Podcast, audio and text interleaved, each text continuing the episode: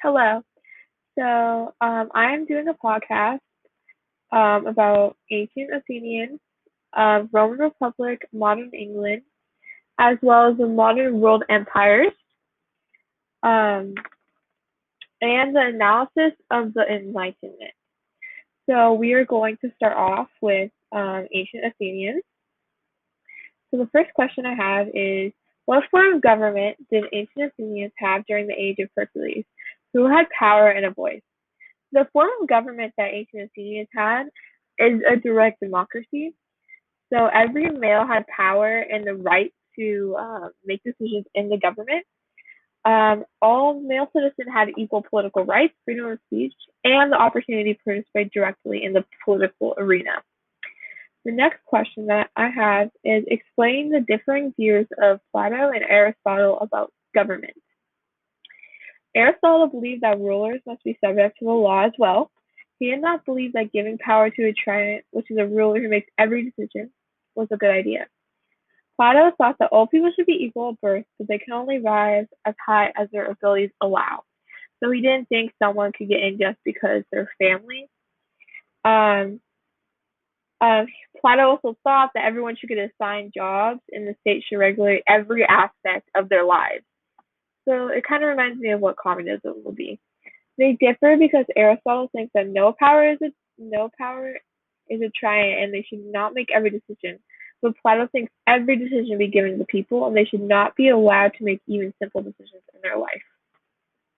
So for the final question for this segment is what form of government did was the Roman Republic? How was is it similar or different from the United States? So the form of government that the Roman Republic had was the Republic. The government of the United States is actually based loosely on Rome, Rome's model.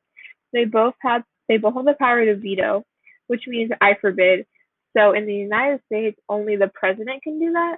Um, if he really doesn't want something to happen, he can say veto, and then it just doesn't happen. Um, yet in the uh, yet in the Roman Republic, only the two consuls were allowed to vote and to veto. Yeah, so now we're going to move on to the next segment.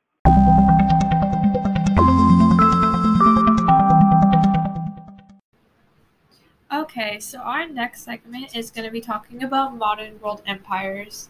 So, our first question is What type of political system did the Muslim gunpowder empires have? Who had power? So, the type of the political system that the Muslim gunpowder empires had was an absolute monarchy. So we had an empire um, who led the country, and then we also had a military backing. So that meant that there was basically kind of like two leaders. One was a military leader who led the military, and then one led the actual country. Um, our next question that we have is what caused many of the Muslim empires to become unstable and weakened by the 1700s? Many of the Muslim empires became unstable and weakened by the 1700s because of religious ideals. So basically, they wanted them to have these, like they wanted to be have this certain religion, but the people didn't believe what they lead, and their country was led by a lot of religious um, thinking. Like the empires wanted to have the same religion as their people, so that really weakened the empires, as well as family controversies.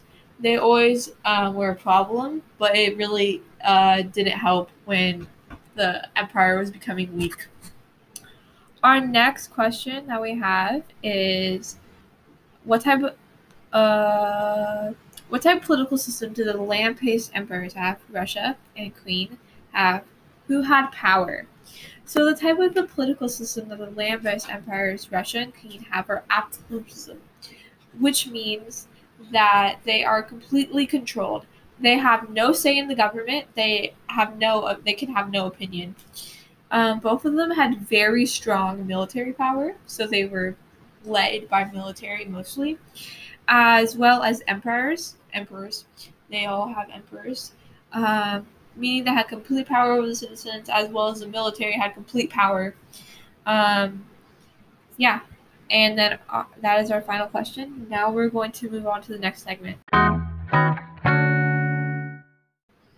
Hello. So we are moving on to our last segment of this podcast. So the last segment we are discussing analysis of the Enlightenment.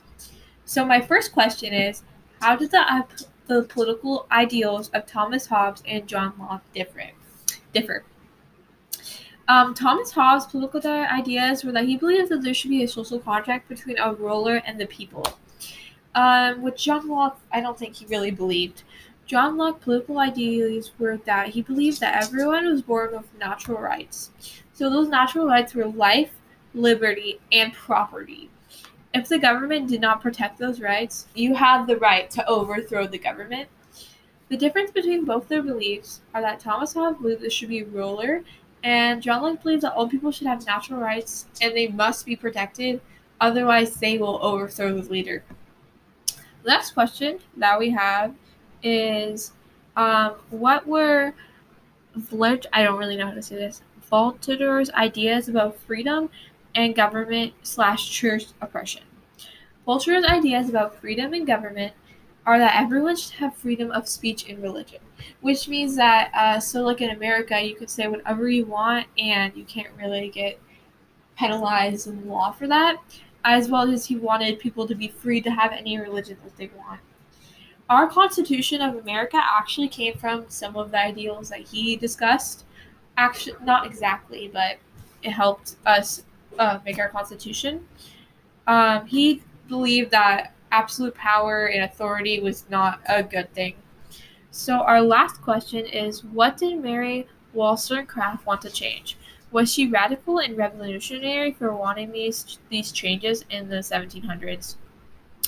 So, um, Mary wanted equal rights for women. She believed that all women should have equal rights in education, business, and government. These ideas were seen radical in the 1700s because women were seen as stupid and uneducated. So people thought it was crazy that women would even want to um, do these things. They thought that women just wanted to be housewives and take care of children all the time. But in reality, these women were smart and they wanted to do things. They wanted to be a part of businesses and they wanted to be equal to men in the house and outside in business. So that's it for my podcast, and uh, bye.